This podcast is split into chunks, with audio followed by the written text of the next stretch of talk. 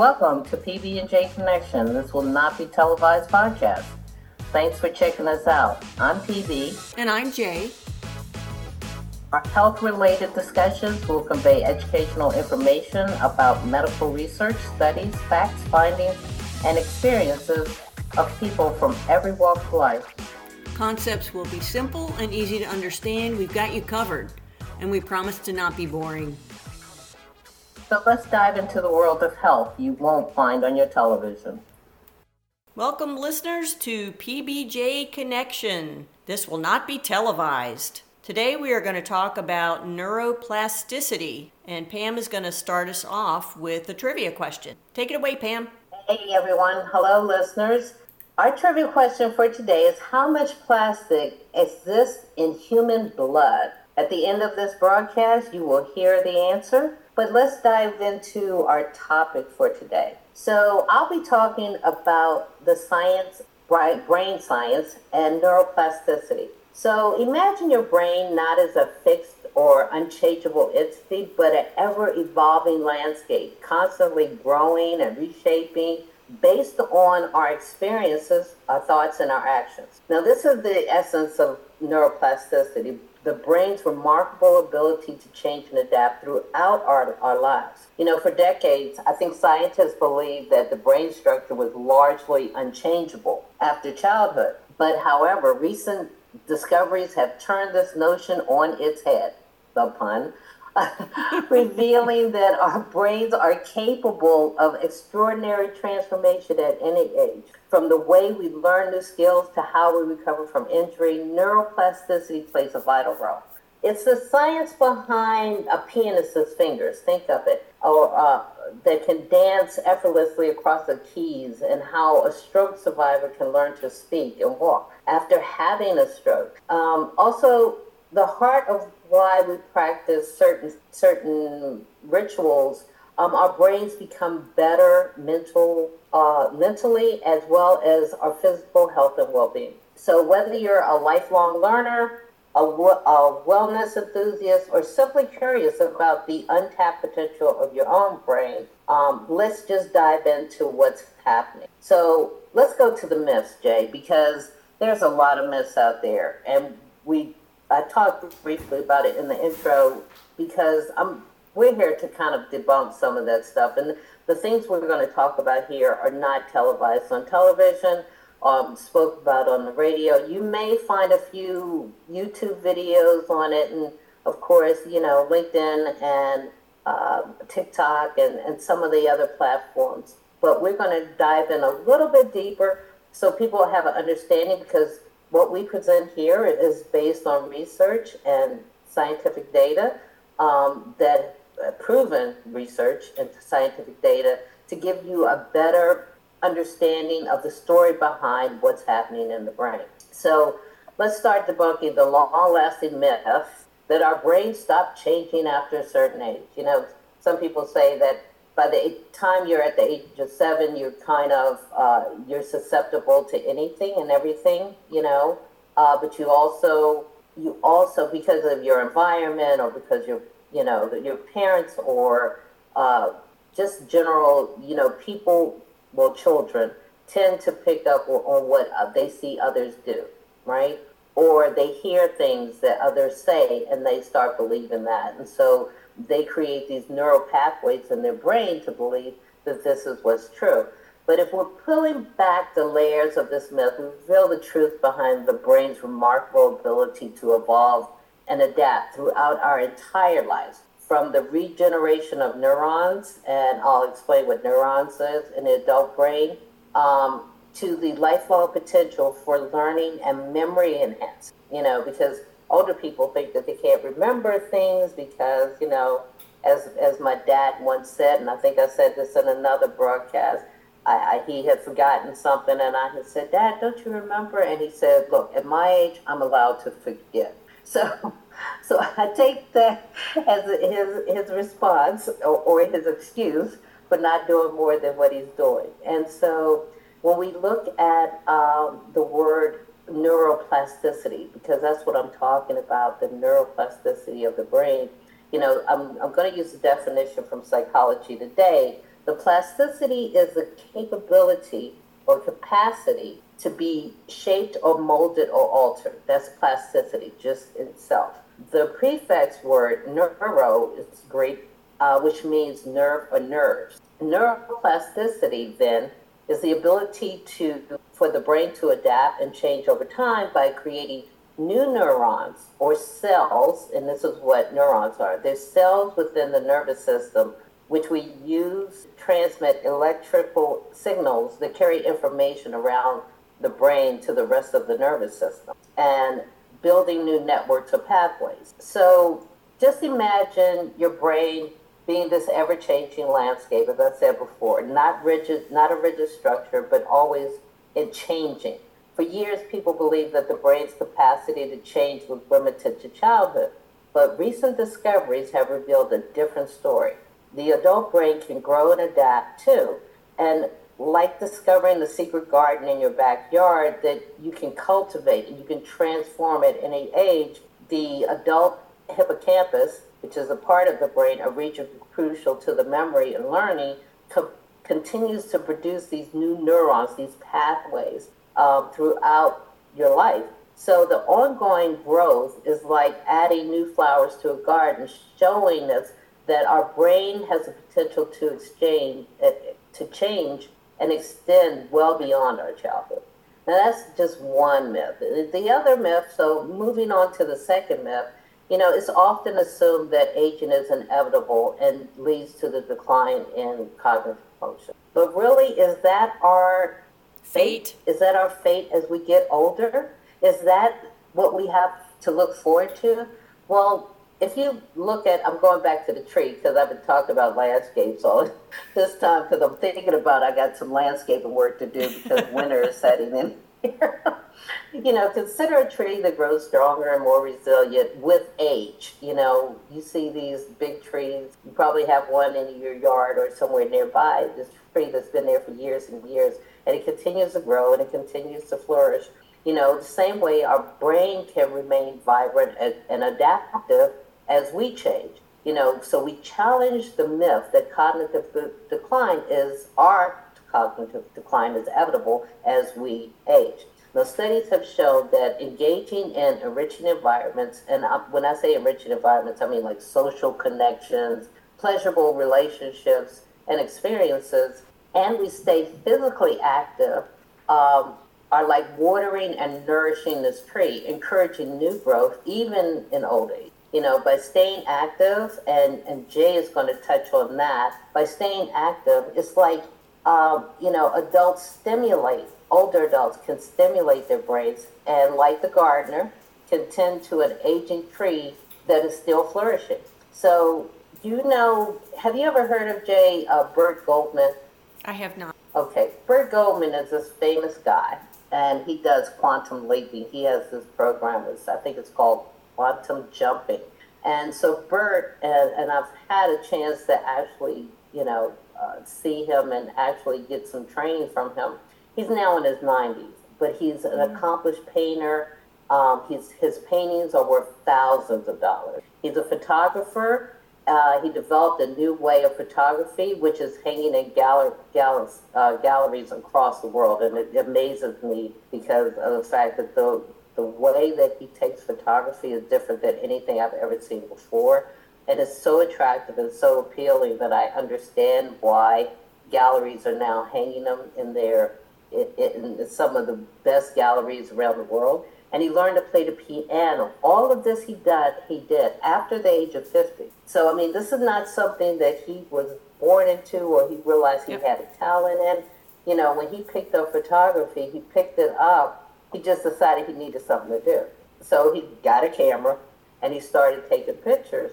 And it took off from there because he was trying to learn more more things and, and the way the camera worked and so forth.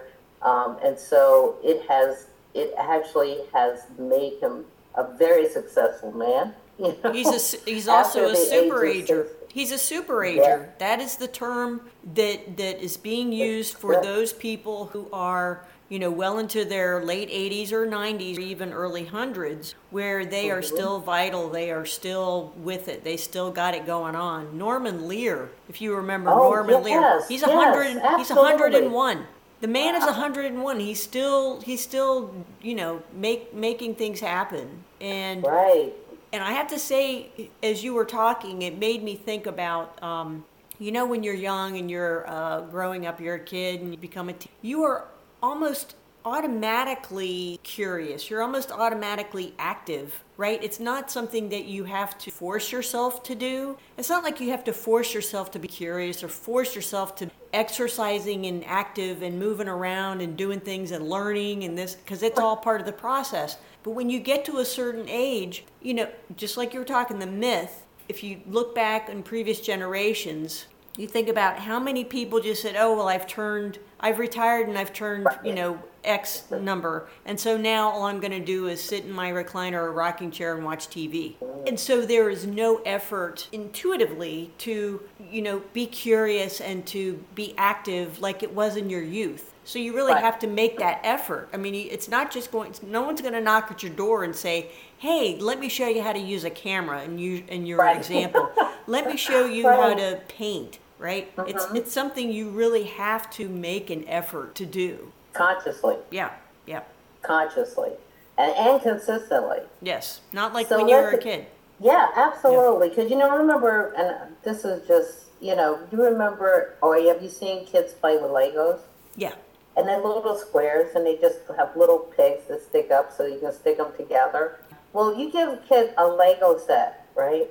And watch how they will create something or construct something, and then they'll just take it apart. Yeah. just take it apart, and they'll do it all over again. And they'll just keep trying to make it better and better and better.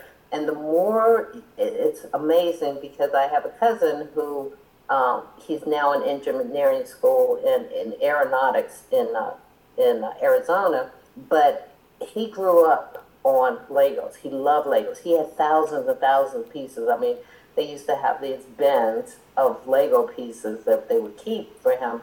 And he grew up just doing it over and over to the point that he could see when he was about, I would say, 10 or 11, he could see a bridge and he could go home and take his Lego pieces and recreate it. Yeah. So, you know, just, and that was just being consistent. Right. Consistent in what he was doing. So let's just go ahead and, and with the and confront the final you know, myth about this. You know, our mental health and our emotional responses, the way we treat people, the way we respond to certain situations, you know, are hardwired. You know, people think that they can't change. You've heard that. Oh, he won't change, or she won't change, uh, or this is just the way they are. You know, but anything that challenges you to change that that notion about yourself you can do it and you can actually rewire the neural pathways in your brain.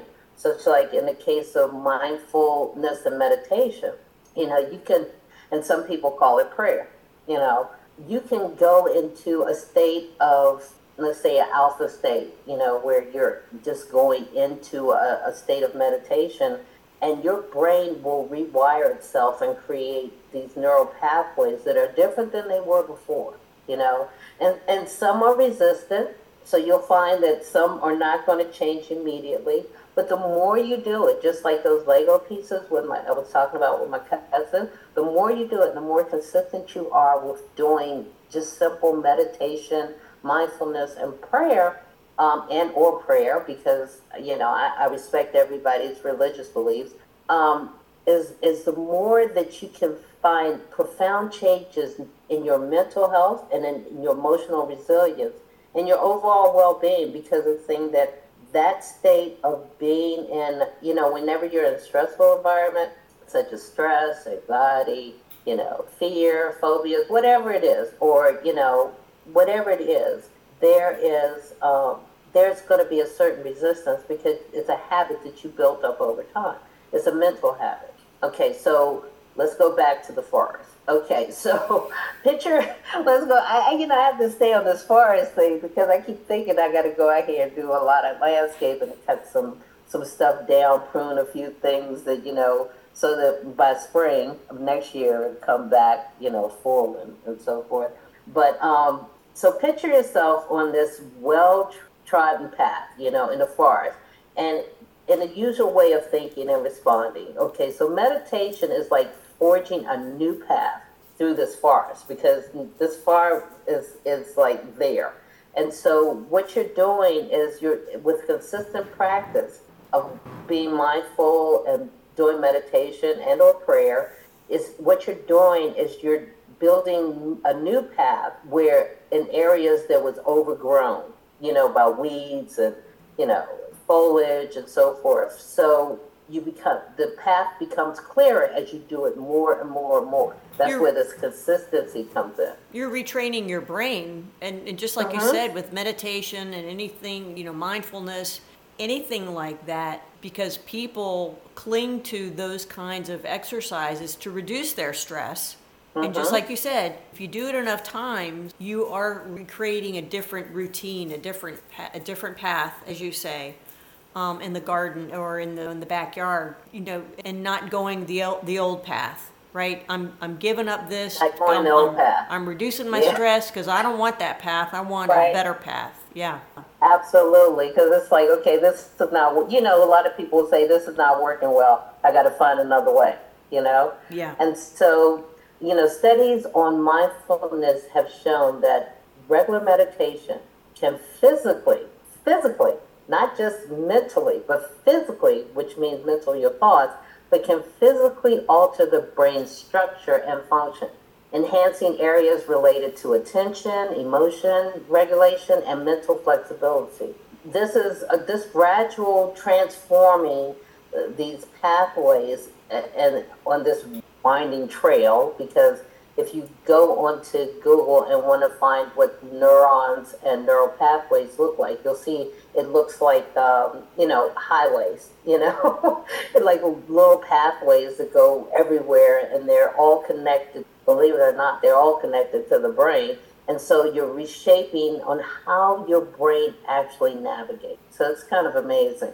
So, all in all, I'm going to let Jay take over from here because of the fact that this this whole thing of, of changing your brain has is so much attuned to what I love to do.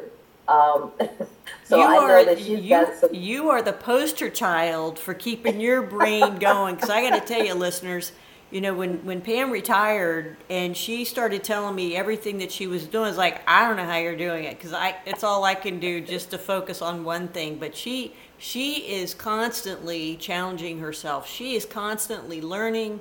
Um, so kudos to you, Pam, for you know making sure. What is that expression? If you don't use it, lose it. Lose it, right? I, and I think that is. I think we have found that that yes. is true, right? It, it, you, you, yes, it is a fountain of youth. Yeah, honestly. Yeah, you do yep. have to keep keep on it, right? True that.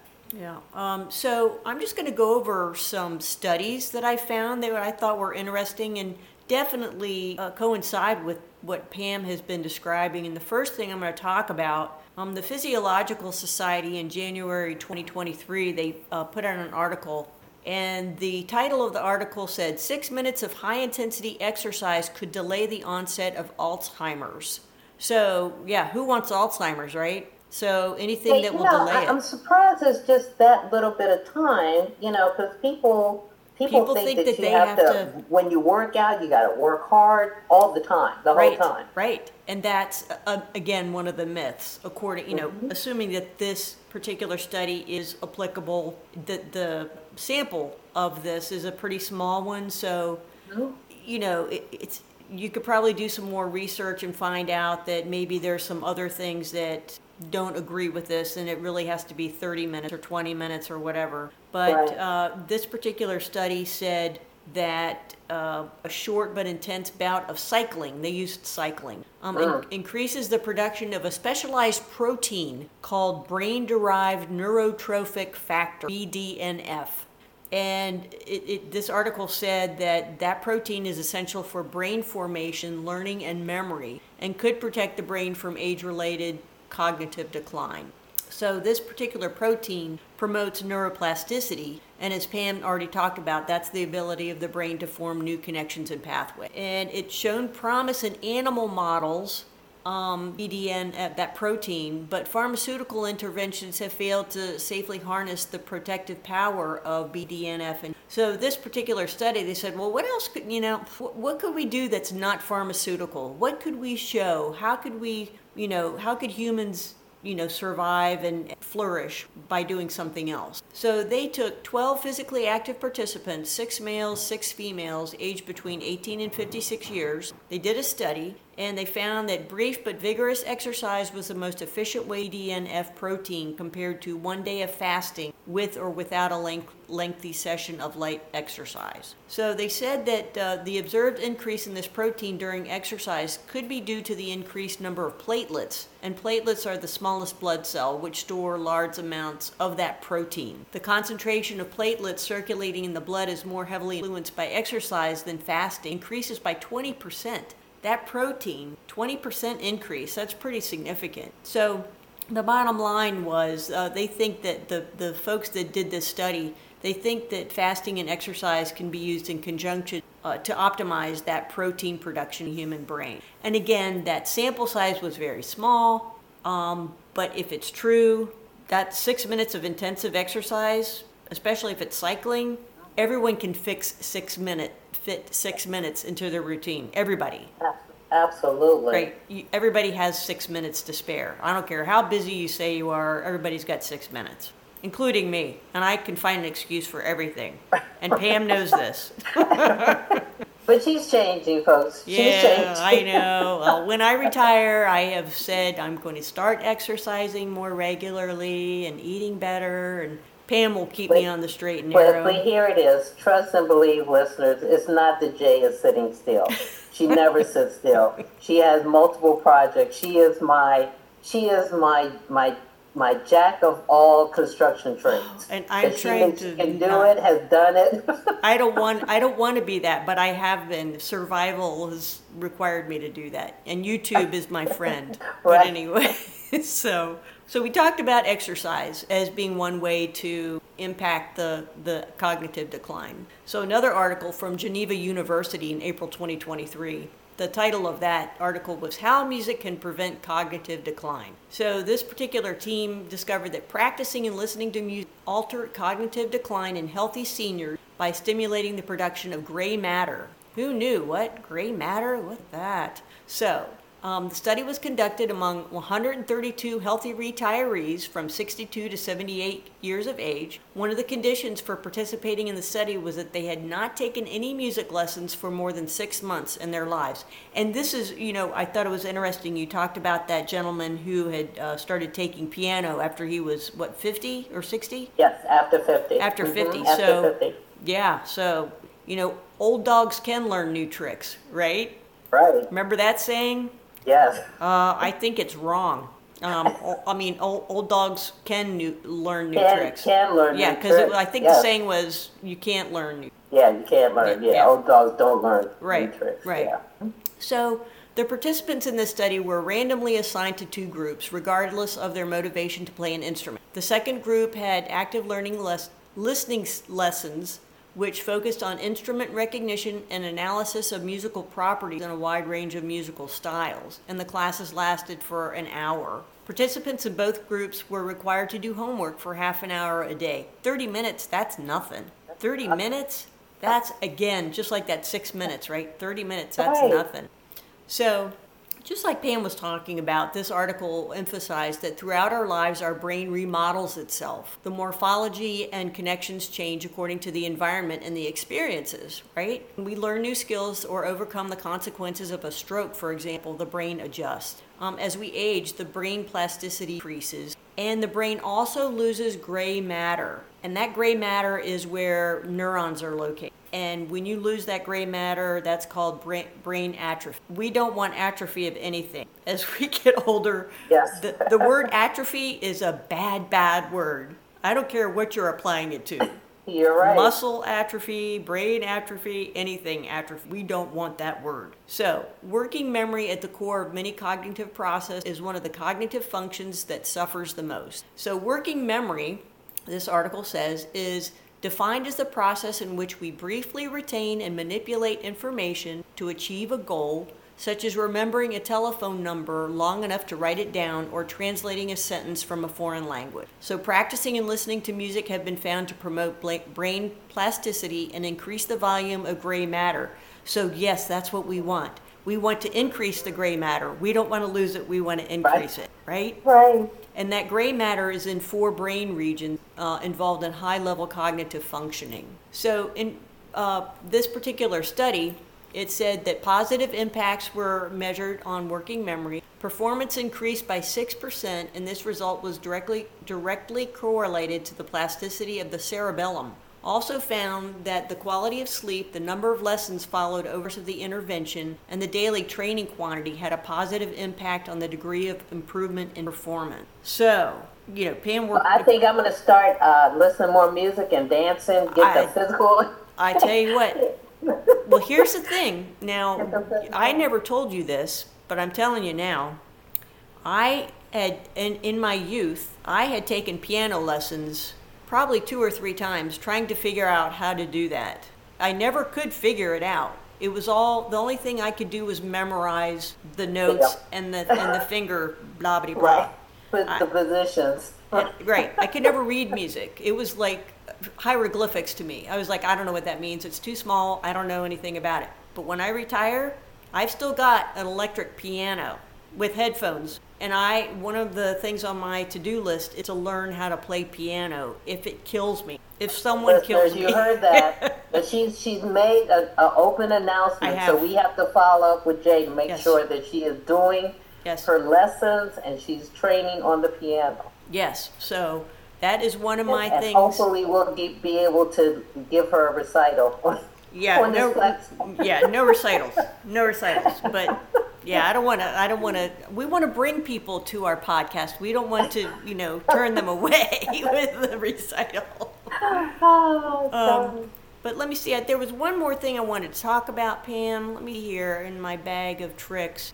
Here we go. This is what you and I talked about before we uh, uh, started the podcast the University of Cambridge in January 2023, turning into brainwave tuning into brainwave rhythms speeds up learning in adults, a study finds. This is a first study to show that delivering information at the natural tempo of our neural pulses accelerates our ability to learn. Neuroscientists use EEG sensors attached to the head to measure electro- electrical activity in the brain of 80 study participants and they sampled brainwave rhythms. So, participants who got a simple 1.5 second visual cue at their personal brainwave frequency were at least three times faster when it came to improving at a cognitive task. So, when researchers tested those participants, again the next day, those had improved faster were still just as good.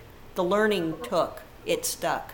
Wow. And, and it was at that optimal brain wave thing that they measured with the EEG. And this article says each brain has its own natural rhythm generated by the oscillation of neurons working together. Again, we go back to the neurons that we were talking about. Our brain's plasticity is the ability to restructure and learn new things, continually building on previous patterns of neuronal interactions by harnessing brainwave rhythms, it may be possible to enhance flexible learning across the lifespan from infancy to older adulthood. Older adulthood is music to my ears when, it's, when it talks right. about because no one wants to lose their mind, right? Nobody. No. Nobody. Not even their memory. No, nobody. But what's interesting about this, and it's this isn't just about old folks. Uh, this article said children now do so much of their learning in front of screens. One can imagine using brainwave rhythms to enhance aspects of learning for children who struggle in regular classrooms, perhaps due to attentional deficits. So this whole thing with the, the brain waves and, and being able to find that optimal time when you are ripe for learning. Can you imagine? They said uh, in this particular article that they could even make headbands you know, it, you know, kind of devices where people could figure out, okay, this is the this is the best time for me to learn. Let me start now, right?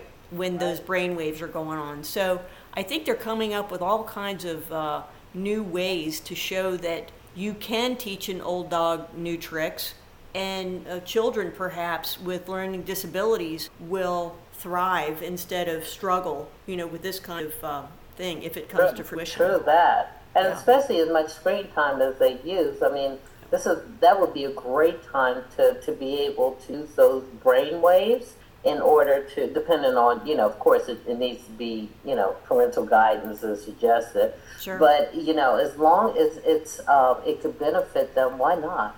Why not? So pretty So- interesting stuff coming down the It pipe. really is. I mean, this this is you know for us to go down this journey. It's just amazing for me to, to learn as much as I did, and and you know, and for for us to be on this platform, especially now.